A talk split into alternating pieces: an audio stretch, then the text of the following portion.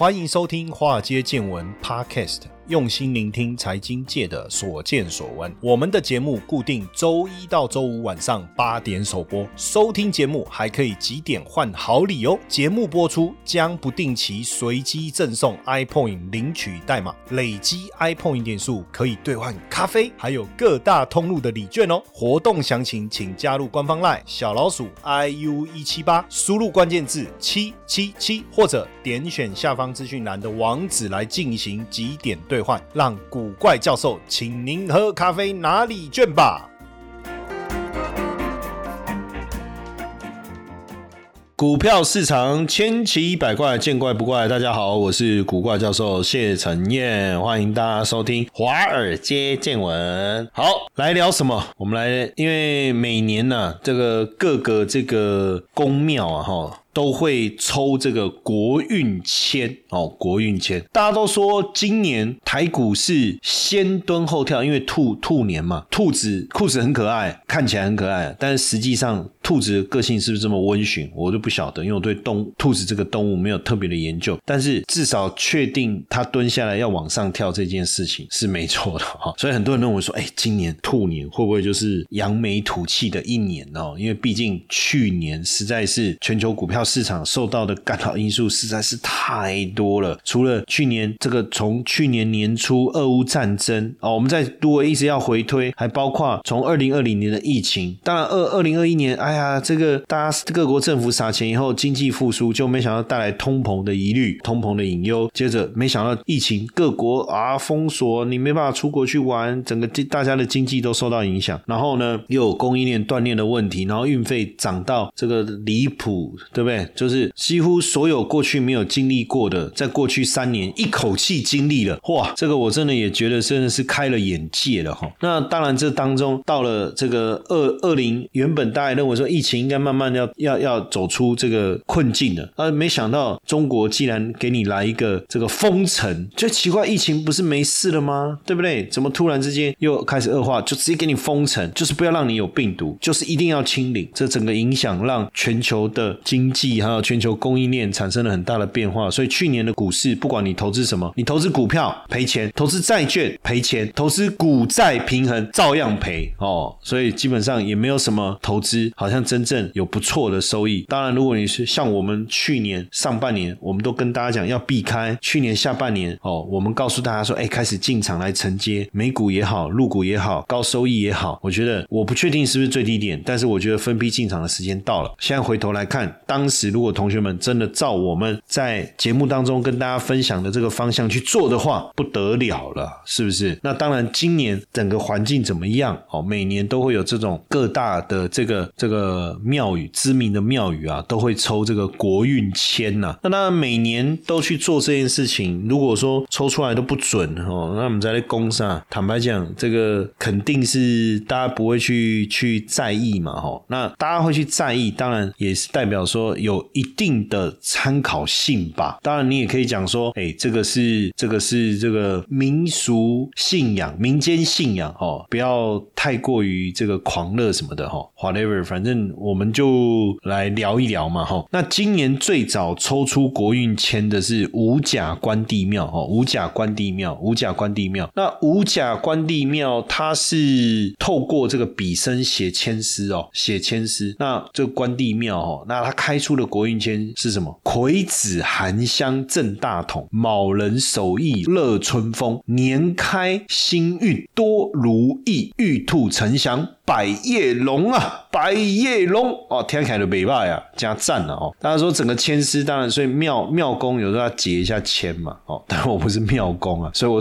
转述那个庙公所讲，他就是说，哎，新的一年运势哦会比前一年好。其实这个他一这样讲，我就觉得准嘛，对不对？因为今年再怎样也比去年好，因为去年实在是烂到爆嘛，对不对？哈。然后呢，上半年应该是平平求稳定，下半年这百叶兴隆，哎，符合我们所说说。说的这个先蹲后跳，对不对？好，然后呢，这个南昆生代天府每年大年初一也会抽国运签，今年抽出来的签诗内容是什么？于今此景正当时，丢席啊，哦，正当时，看看玉兔百花魁，若能遇得春色到，一洒清吉脱尘埃。哇，这个每年都有抽啊，每年都抽，结果这个是十三年来第一支上上签，从签诗的内容，其实我也不用特别也是嘛，夸开了去赞嘛。有时候求签是这样，因为常常因为大家每一个人都有自己的宗教信仰，那很多人是到庙教会哦，很多人是找问神父哦，那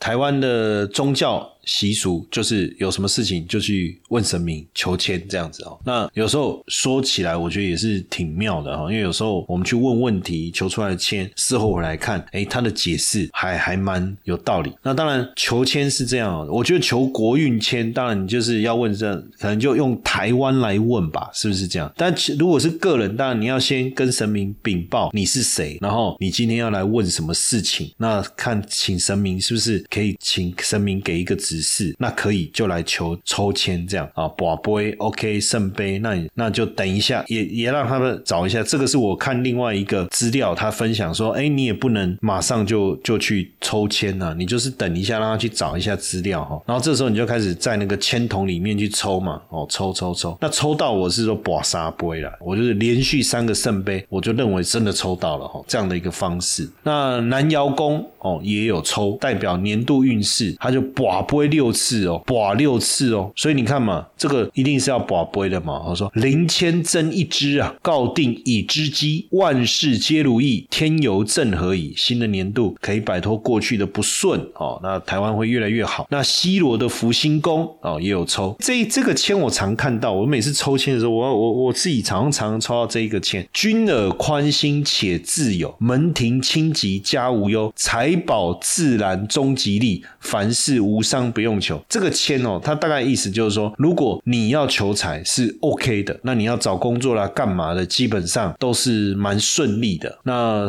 也不会有什么遇到什么大困难哦，所以不用担心哦，不用特别的担心哦，那放宽心这样子。那么这个签为什么我会知道怎么解？因为我常抽到这一支，有有时候遇到事情去问一下，其实也不错啊，给自己一点安慰嘛，对不对？哦，那保安工抽了签哦，抽了签，那这里面呢就是。他签诗写什么？国运签，他写一心虽急马行驰啊，扁舟欲渡御风时，等待明朝波浪袭，还君自在任迁移。哈，就是各行业可能今年你想要有什么变动了，可能要等一下比较好。哎，所以整体看起来各个国运签的一个内容啊，其实反映出来的应该是整体今年台股的状态还还是不错的哈。那当然，我们今天想要来聊一。下外资哈，呃，过去我在投资机构，不论是投信也好，自营商也好，甚至过去在香港待一段时间，我对外资其实相当相当的熟悉。台湾就是三大法人嘛，就外资、投信跟自营商。那外资为什么这么重要？对台股的影响力为什么这么大？当然想当然，第一个外资的资金体量大，外资包含了什么？包含了国外的，比如说校产基金，像哈佛啊、耶鲁啊，他们有所谓的校产基金啊，或者是。说像一些主权基金，像挪威主权基金啊，它影响力很大哦，很大。阿布达比的主权基金，对不对？这个资金规模大，影响力大。新加坡的淡马锡的主权基金，对不对？这些其实他们也都会投资台股啊。因为以目前全球的金融市场来讲，其实比较几个大家特别关注的，美国啦、台湾啦、韩国、日本、欧洲、香港，大概这几个股票市场能买能买的股票标的，大概就散在这几个股票市场当中哦。所以很多的。这些大型的外资的资金，就是也会来投资这个台股。那我们在外资在一九九九年，一九九九年开始这个进来台股。投资，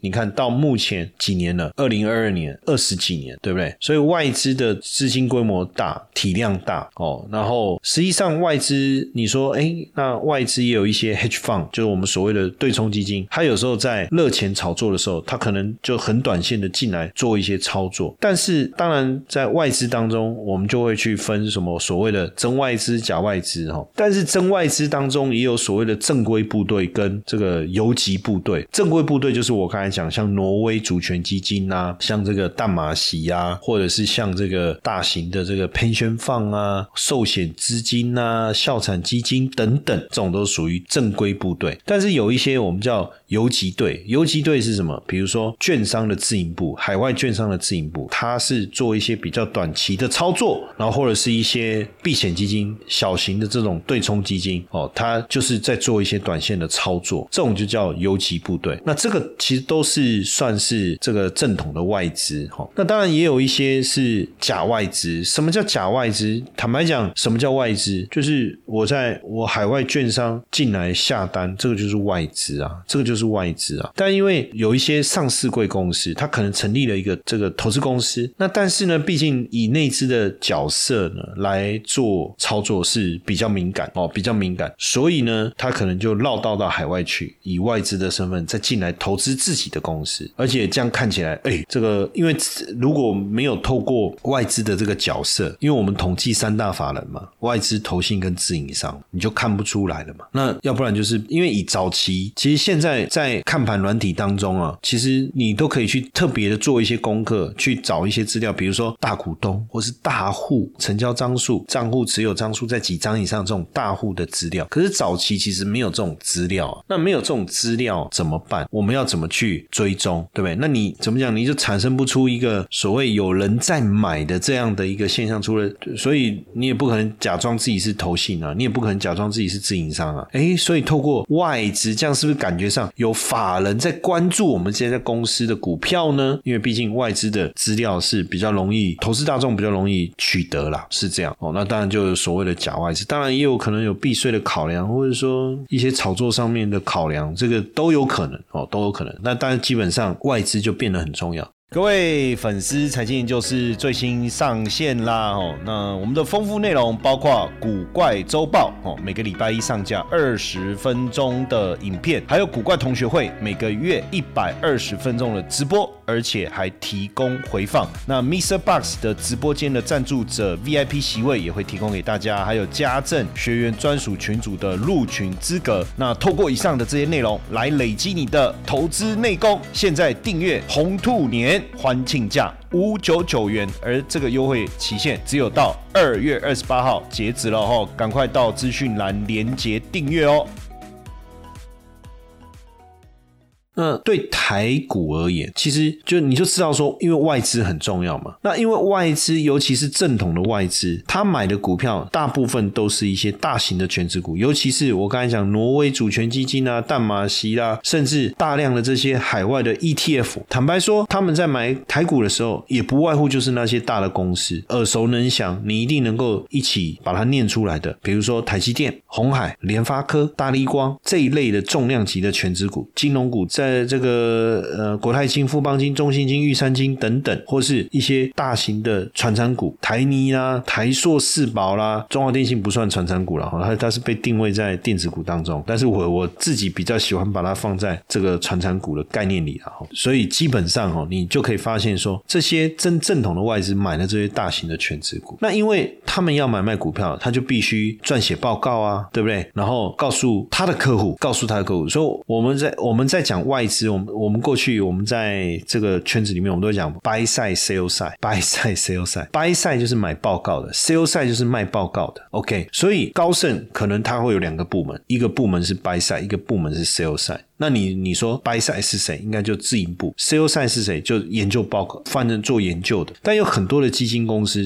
其实都会去跟他们买报告，他们可能没有自己养研究。这个人员，比如说我今天是基金公司，因为养研究人员，坦白讲成本很高嘛，你一个也不够啊。那你一个团队，坦白讲，这些人就是出报告而已啊。那报告跟人家买就好了，对不对？就类似像这个很多的基金公司，就会跟那些什么华尔街金童他们所属的这些证券公司去买报告，他才知道接下来他要不要买红海的股票。所以当然你说这个去年外资是大卖台股，卖了一超过一点二兆啊，一点二六兆，对不对？为什么卖这么多台股？原因不外乎第一个，哎呀，这个股市修正，对不对？美元相对比较强，那这个利差的关系，如果你台币会一直贬值，我买你台股，我赚了价差，我赔了汇差，那还不如不要投。所以资金回流，回流到哪里？美国啊，欧洲啊，看它本土资金的来源。再来，还包括一个地缘政治的风险，看起来台湾很可怕。哇，刚刚被用啊个啪给来啊，恐怖啊，金酸呐。哦，地缘政治一向是金融市场在投资的时候，他们最担心的的问题。哦，所以资金大量的出逃。那如果再加上二零二一年跟二零二零年这个外资的卖超，三年加起来其实已经高达二点二兆台币。哦，二点二兆台币。那所以这么惊人的一个卖超，它当然也影响到了台币的一个汇率。当然是鸡生蛋，蛋生鸡，就是他们觉得台币会贬值，才把资金汇出去，还是因为他们汇出去导致台币贬值？他们因为觉得台币会升值，把钱汇进来，还是因为他们汇进来以后导是台币升值？我想这是蛋生鸡，鸡生蛋。当然它有它的顺序在，有时候你会看到台币先升值，外资才汇入；有的时候你看到外资汇入，台币才开始升升一个波段。但是不管如何，你就会发现说，对台股来讲，外资确实非常非常的重要。再加上再加上外资特别关照哦，我们台湾的电子股特别关，尤其是台积电，对不对？尤其是台积电。那当然，今年随着美元升息力道开始减弱的趋势下，开始减弱的一个趋势下，实际上外资开始回流到新兴市场，其实已经是蛮蛮明显的哦。其实也不止台湾啦，新兴亚洲哦，甚至包括南韩、泰国的部分、菲律宾、越南，实际上一月以来，外资在这几个亚洲市场的操作的方向都是买超哦，只有金额的大小而已。那因为就台股来讲，在我们当中非常重要的是什么？就是电子族群嘛，包含了呃晶代工也好，细晶圆呐，哦啊 A B F 载板啊，封测啦，被动元件啊，记忆体啦，哦电源管理啦，功率元件啊等等哦。那大家也开始在关注说这些产业可能开始复苏的时间点，所以高盛其实就针对各个产业开始去做了可能复苏的一个报告。那当然对外资来讲，如果景气会复苏，台湾的公上市贵公司实际上确实在电子产业各个领域都有非常常杰出的表现，都有非常杰出的表现。那所以只要产业要进入复苏，那当然就要进来买台股啊。这个也是近期我们看到台币会持续升值，然后升破三十，甚至外资在一月份哦持续的买超，从一月份开始就持续买超的一个非常重要的一个原因。而且这次一月份买超的这个金额也是近期来相当不错的一个数字哈，尤其是汇入的金额高高达七十五亿美金，是近五年的，就是每每年的元月都有资金的汇入，这是近五年来最大的一次哦，最大的一次。那钱汇进来到底要干嘛？实际上，如果是之前台币的升值，我们可能有很多原因得去讨论，包含了外资汇入是一个原因，出口商结汇是一个原因，过去的海外的鲑鱼返乡是一个原因。但是隔了这么多年，鲑鱼返乡应该也返的差不多了吧？也应该没看到鱼了吧？对不对？所以是不是鲑鱼返乡导致的？我觉得已经不用这个，应该不用讨论了。那出口商结汇，现在结什么会？每年年底结汇，农历年前结汇，现在怎么会是结汇？所以现在台币会升值，只有一个单纯的原因是什么？就是外资的汇入。那当然，外资汇入台湾会是一个短期的现象，还是一个长期的现象？那通常我们就会去做几个观察。第一个，包括国际局势是不是逐渐稳定下来？国际局势如果不是逐渐稳定下来，还是处于风口浪尖的话，那这个的汇入有可能是一个短暂，对不对？但是如果国际局势已经逐步的稳定下来，那这个汇入可能就是一个长期布局的一个开始。那当然，我们也会去留意外资对整个产业的看法哦，是悲观还是乐观？那如果悲观，你把钱汇进来干嘛？那如果是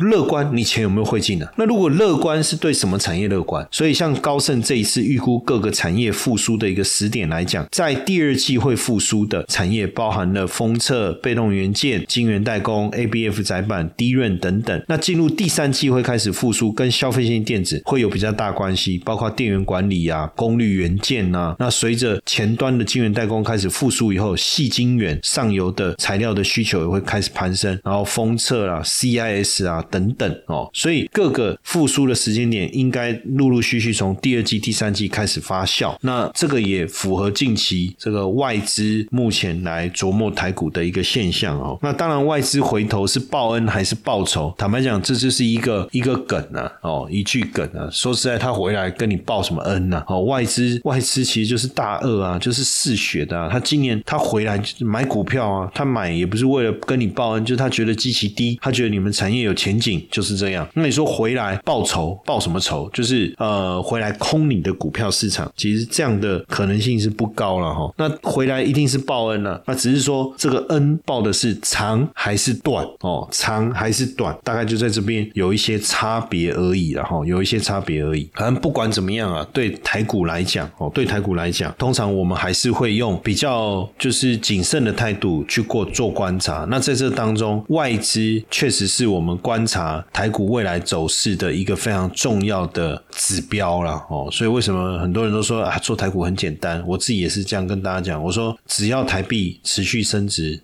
你就持续做多，台币只要持续贬值，你就持续减码。但很多人说，哎，不对啊，啊，台币升值不是对出口不利吗？那对出口不利，那就是电子股不利啊。那台股应该会跌啊，因为我们的权重很多都是电子股。但是你回头去想一下，我们在讲升贬值的原因，升值的原因是什么？资金的流入，谁的资金？就外资，外资流入要干嘛？当然是看好股市未来的发展。所以他看的不是你升值贬值的影响。而是你这个公司在景气的位现在这个位阶的情况下，你未来是会成长还是会是衰退哦？所以我也常常讲我说要做做台股哦，你就看几个东西嘛。第一个台币的汇率嘛，第二个外资的买卖超嘛，就它到底是买超卖超嘛。第三个看一下台积电的表现。所以如果台币升值，外资买超台台积电，坦白讲，台股肯定你要做多的，对不对？那如果台币贬值，外资卖超台积电，那你肯定要减码你手上的台股嘛。所以外资。回头，如果又基本上，当然这中间比较要在意的是，我在讲的是正统外资还是游击兵嘛？正统外资买的都是大股票，长期持有。那如果是游击兵买的股票，可能大了，但是大部分的比重中小型比较多，而且往往是做比较短线的操作。那这个时候，当然你要跟，你就自己要小心哦。所以，当然很多人就说啊，所以你看这样是不是就是回来报仇？其实也不是哦，反而这种所谓呃这个非正规军的。外资如果愿意进来台股操作，反而能够增加市场的流动性啊，对不对？这个也不是坏事啊，哦，好不好？所以持续关注吧，看看外资回流情回来回流的情况，当然也不会是一口气就大幅度的回流啦，持续慢慢的增温，其实反而对台股来讲是一件好事。同学们，这是一堂非听不可的限时免费试听课，五十分钟的课程，告诉你美股市场的投资机会在哪里，如何用六周高效学习美股策略，打造属于你的资产翻倍系统。即使你没有接触过美股市场，甚至你是投资小白，都推荐你学习。点击资讯栏网址，立马领取课程或加入官方 LINE 小老鼠 iu 一七八，输入。关键字六 US。